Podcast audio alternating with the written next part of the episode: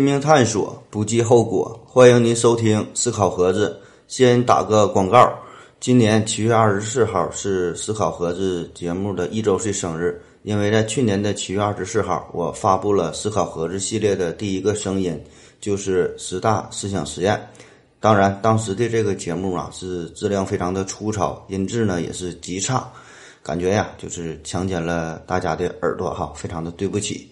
不过呢，这毕竟是一个开始，就像是一个蹒跚学步的婴儿，所以呢，感谢大家这一年来的支持与鼓励。呃，我打算呢，在这一周年的时候哈，做一期特别的节目，专门呢用来答疑。如果你有什么疑问，都可以给我留言。然后呢，我尽量的一一作答，会的呢我就如实回答，不会的呢那我就编个答案呗。好了，下面继续我们的半系列。今天呢我们要聊的是半导体。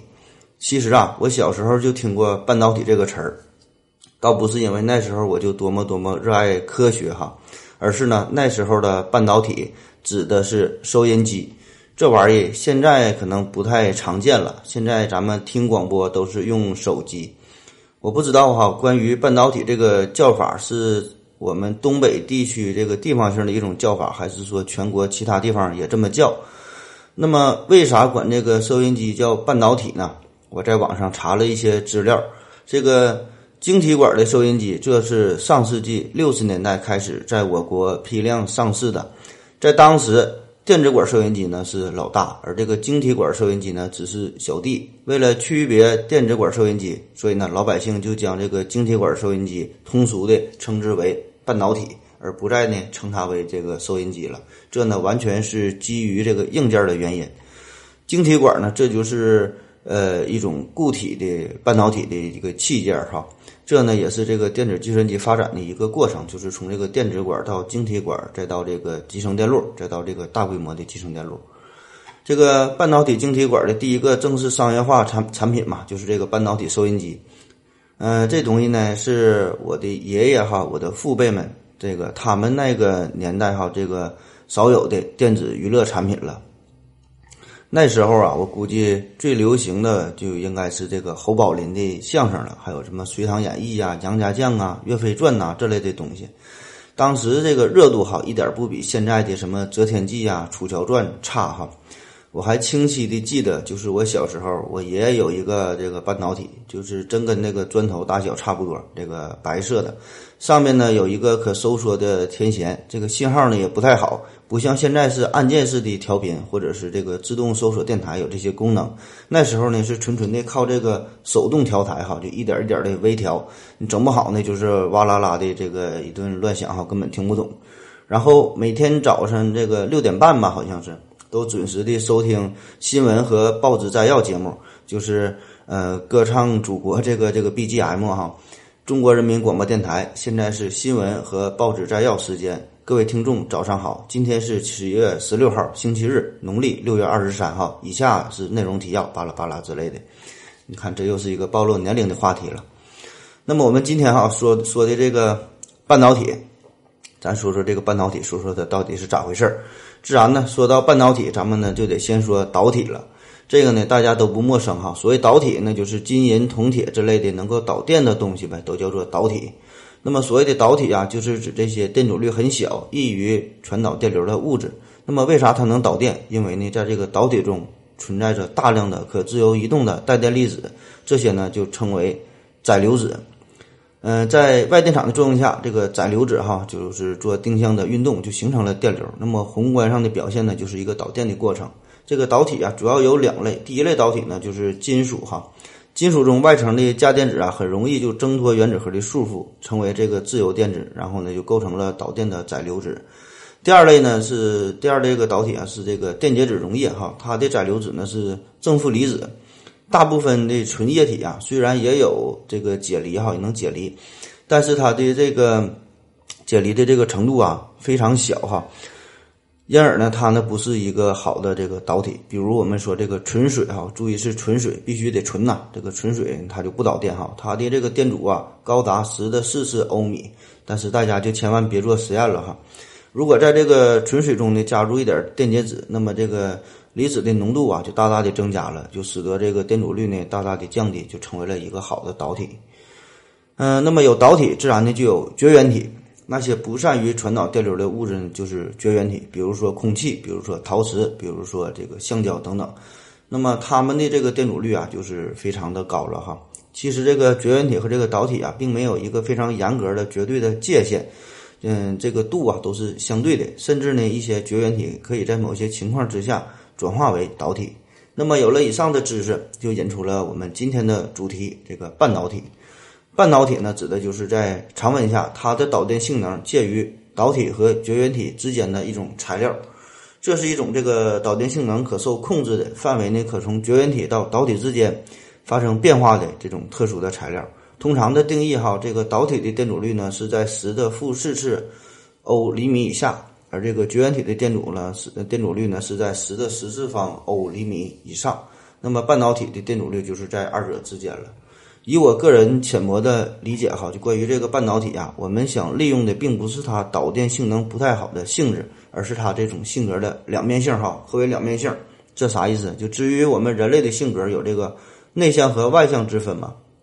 那么半导体呢，并不是说它就是那种简单的性格中庸的人，而更像是一种这个人格分裂的人哈，就是有点捉摸不定的另类。时而内向，就是跟随呢，呃，也不吱声哈，就是这个。拔拔棍子打不出一个屁来哈，时而呢就是外向哈，逮谁呢跟谁都能聊两句哈，就是这种特殊的性格，这呢才是半导体的本质，或者是说它的这个可爱之处哈。与这个导体和绝缘体相比，这个半导体材料啊发现是最晚的，直到上世纪三十年代，这个材料的提纯技术改进以后，半导体才真正的被这个学术界所认可。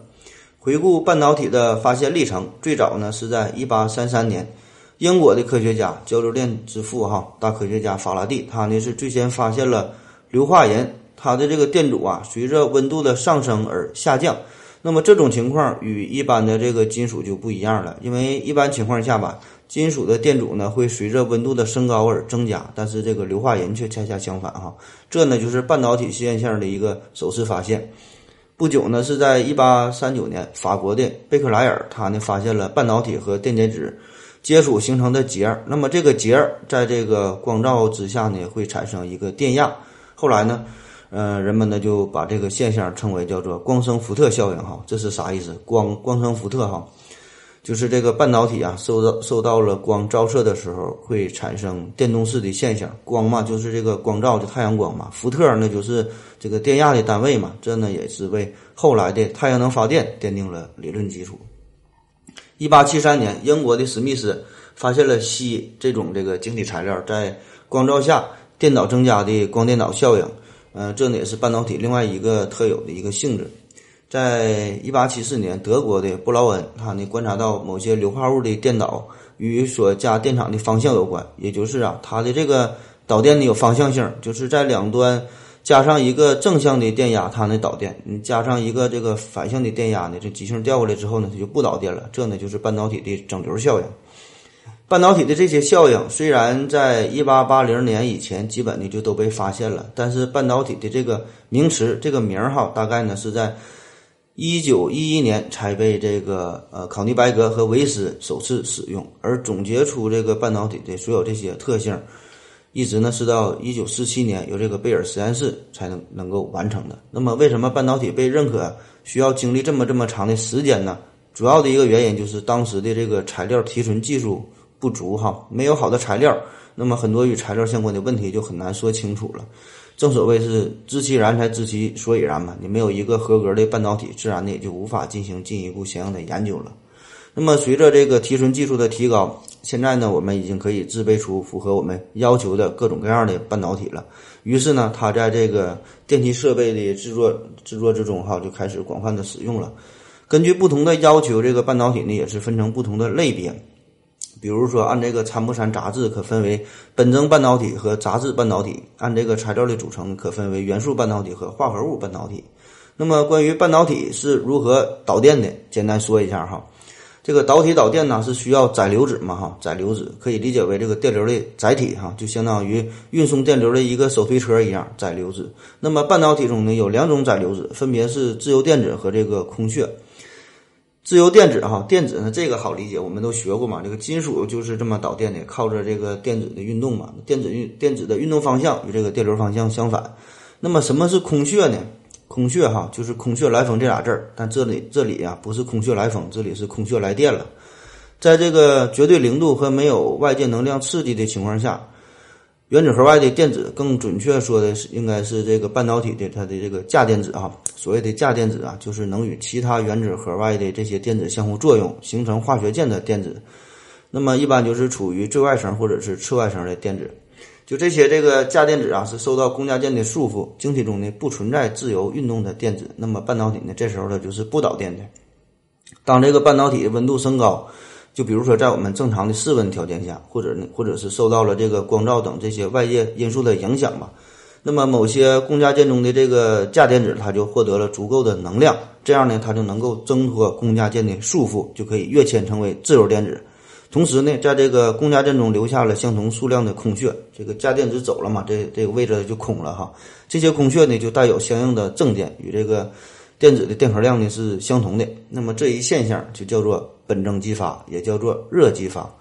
因为这个热激发而出现的自由电子与这个空穴，它俩呢是同时成对出现的，它们呢就被称为电子空穴对。自由电子的定向的运动就形成了电子电流，而这而这个空穴定向的运动就是形成了空穴电流。因此，在这个半导体中哈，有这个自由电子和空穴两种承载电流的粒子，这呢就是半导体与其他这些导体。这个导电的一个特殊地方所在。那么半导体有五大特性哈，分别是掺杂性、热敏性、光敏性、负电阻率、温度特性，还有这个整流的特性。我们分别说说哈。基本你了解了这五大特性，也就对这个半导体有了一个整体的认知了。那么第一个，我们说说它的掺杂性。我们刚才说了哈，关于半导体的制备过程是一个漫长的过程哈。其实呢，这不不仅仅是一个简单的提纯的。这个问题哈，恰恰相反，我们呢现在还会在一些半导体中呢加入一些杂质哈，这是什么目的呢？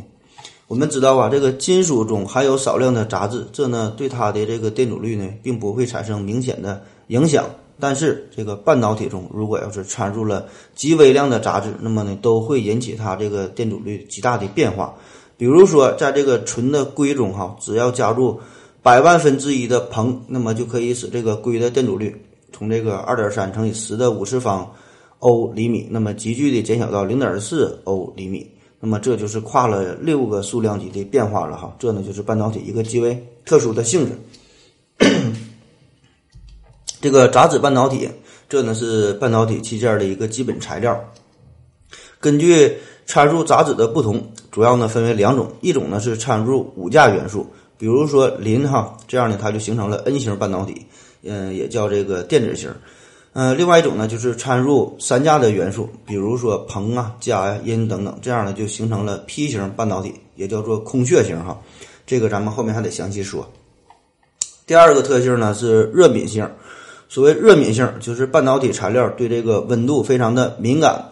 不同的温度，它呢就会表现出不同的导电的性质。正所谓是冷暖自知。这个半导体材料的电阻率啊，与这个温度的变化有着密切的关系。常温下呢，它可能是个绝缘体，但是当温度升高的时候，半导体的电阻率就会明显的变小。比如说纯的锗哈，它呢这个当温度每升高十度的时候，它的电阻率呢就会减小到原来的一半儿。因为这个半导体的这个独特的性能嘛，所以呢，它在很多方面都有应用。这呢是不仅可以作为测量温度的这个器械元件哈，比如说测量温度、测量流量等等，还可以呢作为控制元件，比如说这个热敏的开关啊、限流器呀哈，还可以作为电路的补偿元件等等，应用非常的广泛。第三个呢就是光敏性，光敏性呢是这个电阻由于光照导致呢它这个自身电阻改变的一种性质。很多半导体材料啊对这个光都是十分的敏感。当没有光照的时候，它呢可能不导电哈，是个绝缘体；受到光照的时候，它就呢变成了一个非常好的导体哈，就希瑞赐予我力量嘛，然后呢它就精神了。比如常用的这个硫化镉这种半导体光敏电阻哈，在这个没有光照的时候，它的电阻呢可以高达这个几十兆欧哈，受到光照之后呢，电阻率呢就会这个明显的下降。这个光导体受光照后电阻明显减小的现象，这呢就称为光导电。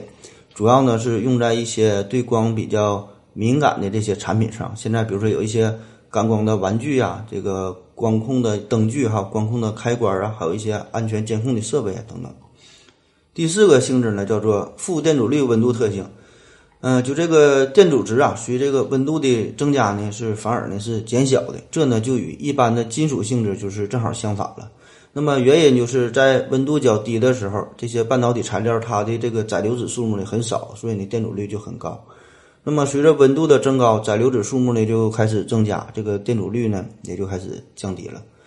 嗯，常用的哈是这个锰啊、钴啊、镍呀，还有铜啊等等这些金属氧化物作为呢主要的材料。然后采用这个陶瓷工艺这个制造而成的，那么这些金属氧化物材料都具有半导体的性质，在这个导电方方式上完全类似于这个锗呀、硅呀等等这些呃半导体材料。这个负温度系数的热敏电阻这些元器件哈，它的这个。温度精度哈可以达到零点一摄氏度，这样呢就可以应用于这些食品储存呐、呃医药卫生啊、海洋、深井、高空、冰川等等这些探测方面这些温度的测量了。第五个特性呢叫做整流特性，这个刚才也说过哈，就是电导与所加压方向有关，也就是它的这个导电呢是有方向性的，你在它两端加上一个正向的电压，它呢就是导通的；反过来呢，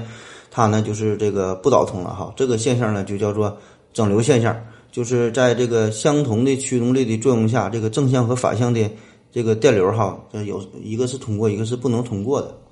比如说这个交流电转化为转化为这个直流电嘛，这呢就是一个整流的过程；而这个直流电呢转化为这个交流电哈，这就是一个逆变的过程。那么在这个转化的过程中，都是需要这个半导体材料的哈。以上这些呢，就是关于半导体最为基本、最为重要的一些特性了。那么现在我们这个社会哈，这是一个电子设备充斥的社会，这是一个高端的社会。可以说呀，我们现在这个社会就是建立在这个半导体的基础之上的哈。那么你能想到的任何的各种的这个电子设备呢，都离不开半导体这三个字儿。那么关于半导体还有几个重要的概念哈，这几个概念可能就有点烧脑了哈。前方高能预警哈，大伙儿精神一下。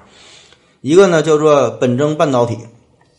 就是完全纯净的、具有完整晶体结构的这个半导体，称为本征半导体。比如说这个硅或者是锗哈，都是四价元素嘛。那么它的最外层的电子轨道上有四个价电子，在这个本征半导体的晶体结构中，相邻两个原子的价电子就是相互共有的，就是每个原子的四个价电子呢，既受到自身原子核的束缚。呃，又为相邻的这个四个原子呢所共有，就是每两个相邻的原子之间呢共有一对价电子。那么这种组合方式呢，就是共价键的结构哈，就像共享单车一样，就暂时放在那会儿了。谁要想用呢，谁就扫码，谁就能用一下。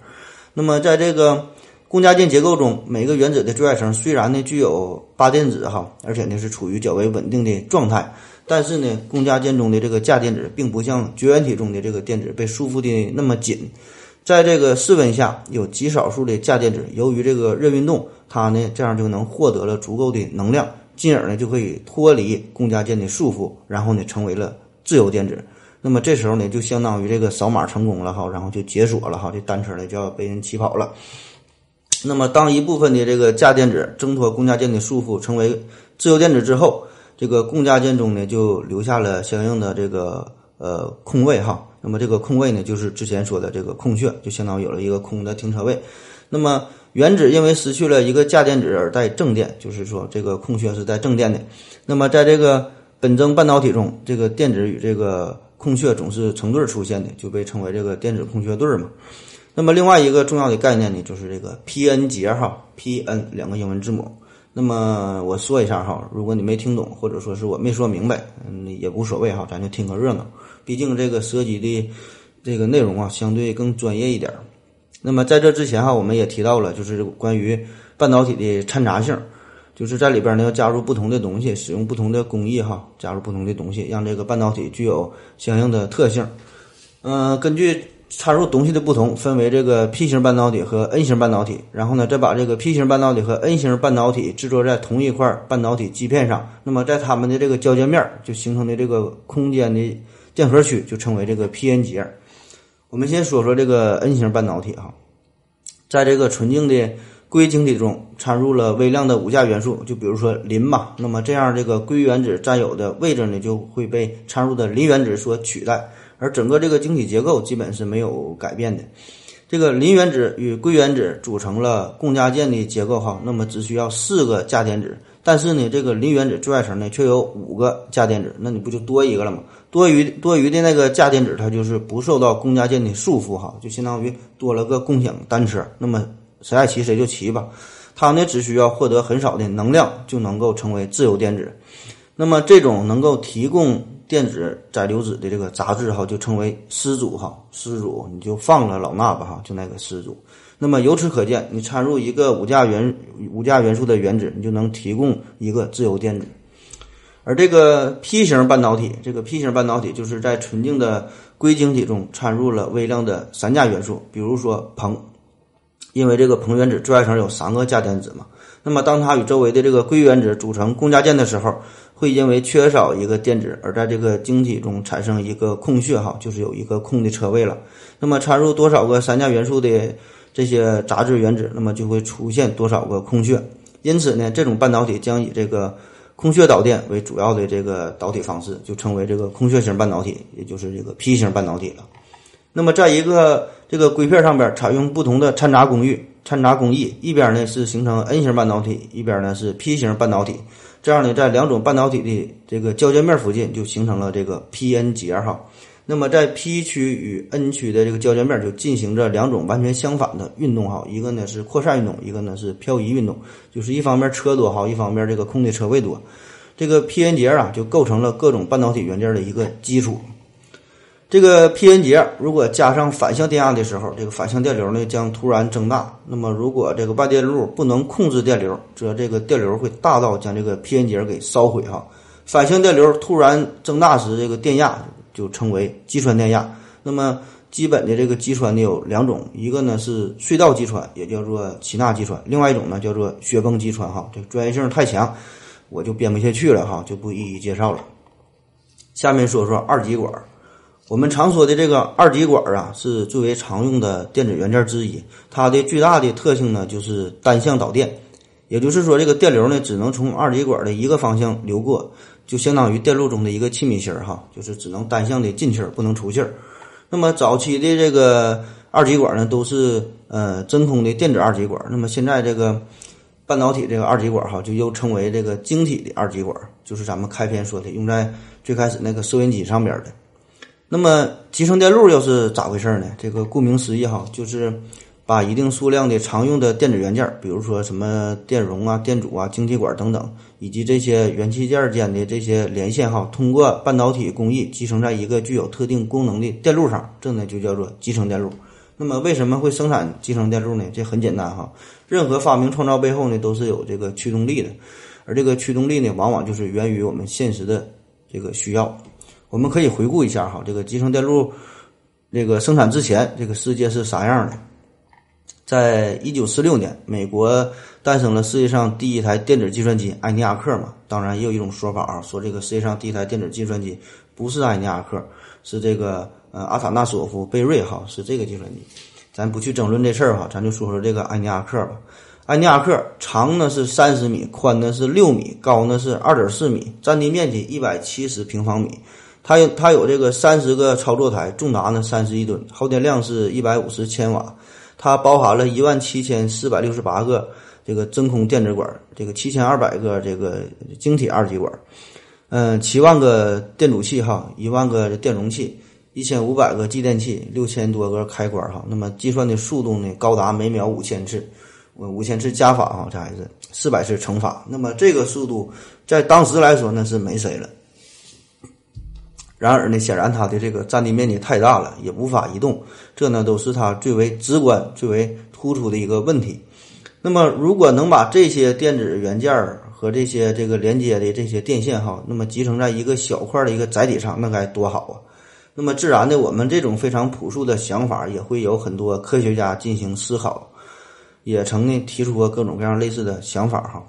比如说，这个英国雷达研究所的科学家达莫，他呢，在一九五二年就是一次会议上就提出了，可以把这个电子线路中的这个分立的元器件集中的制作在一块这个半导体晶片上。那么一小块晶片就是一个完整的电路，这样一来呢，这个电子电子线路的体积啊就可以大大的缩小了，可靠性呢也可以呢大幅度的提高。这呢就是初期集成电路的一个构想。那么干构想没有用啊，你得怎么这个实现呢？直到这个晶体管的发明，使得这种想法啊成为了可能。在一九四七年，美国贝尔实验室就制造出了第一个晶体管嘛。而在此之前，要实现这种电流放大功能呢，只能依靠体积很大、耗电量很大、结构非常非常脆弱的电子管。而这个晶体管呢，具有这个电子管的主要功能，并且呢，克服了电子管上述的缺点。因此，在这个晶体管发明之后，很快的就出现了基于半导体的集成电路的构想，哈，很快呢也就可以实现出来了，就是真正的发明出了集成电路。这个杰克·基尔比和这个罗伯特·诺伊斯这俩人呢，分别在一九五八年到一九五九年哈这年间，发明出了以这个锗为这个主导的集成电路，还有一个以硅为这主导的集成电路。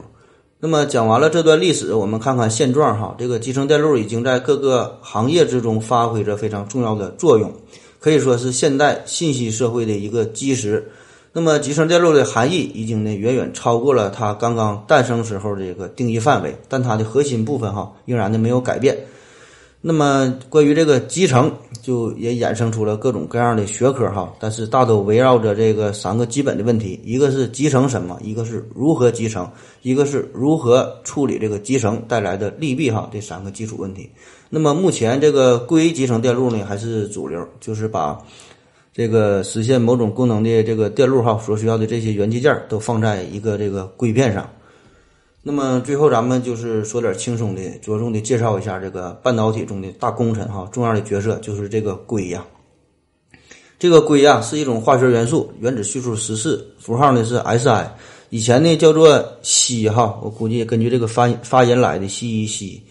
那么这个硒字就是一个十字旁加一个夕阳的夕，现在呢是不怎么用了，但是在台湾、在香港等地呢，仍然呢叫做硒。它呢。是一种的，呃，有有两种形态，一种呢是这个无定型硅哈，一种呢是这个晶体硅，有这个两种这个同素异停同素异形体。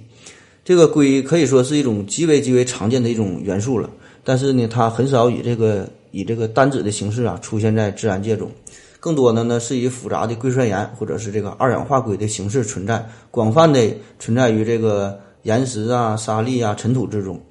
在这个地壳中，它是第二丰富的这个元素哈，它的占地壳的总质量的百分之二十六点四。那么排第一的是这个氧哈，这个咱们都是背过这个口诀哈，氧硅铝。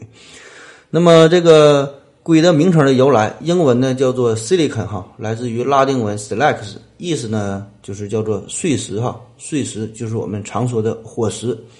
起初呢，这个学者呀将元素译为硅哈，就是十字旁加一个土一个土。但是读音呢，当时叫做西。然而呢，在当时的情况下呀，由于这个文化程度不足，而且这个拼音方案也是呃未能推广普及，所以一般大众呢看到这个字儿呢，当时呢都是误读为龟。由于这个化学元素的这些名字，除了一些少有的是中国原有的命名，那么其他大多数都是音译过来的。然后这个化学学会呢也是注意到了这个问题，于是呢又创造出了“西”这个字儿哈，避免误读。这个“西”就十字旁加夕阳的“西”这个字儿。在一九五三年十二月，中国科学院呢召开了一次全国性的化学物质命名这个大会哈。那么有学者就认为啊，硒这个字儿这个读音与另外的化学元素这个硒硒这俩呢就是容易混淆，因为已经存在着化学元素有这个硒呀，就是金属硒哈，硒字呃金属这个金字旁加一个容易的易这个硒字，还有一个硒呢就是十字旁加个东南西北的西哈，你本来有俩硒了，你又整个硒，这不是？更容易混乱了吗，嗯，然后就就改回原名了，就还叫硅了，就是十字旁加两个土哈，而且读作硅。但是问题是哈，并没有意识到这个硅这个字呢，本音呢应该是读作西这个音，但是现在就将错就错了哈，就读作硅了。那么有趣的是哈，关于这个硒肺还有这个硒钢片等等这些词汇呢，现在呢仍然用的是硒这个字儿哈，而没改成硅。那么，由半导体可以引申出许多许多的话题吧，比如说半导体激光啊、半导体量子计算机啊，甚至是这个硅基生命哈等等这些很有意思的这些这些话题哈，但是由于时间有限嘛，今天呢咱就开个头，就是说说这些就差不多了。以后呢有时间呢咱们再慢慢聊哈。最后再次提醒大家一下，这个有问题的可以在上期节目中留言，然后呢七月二十四号呢我再一一作答。谢谢大家收听，再见。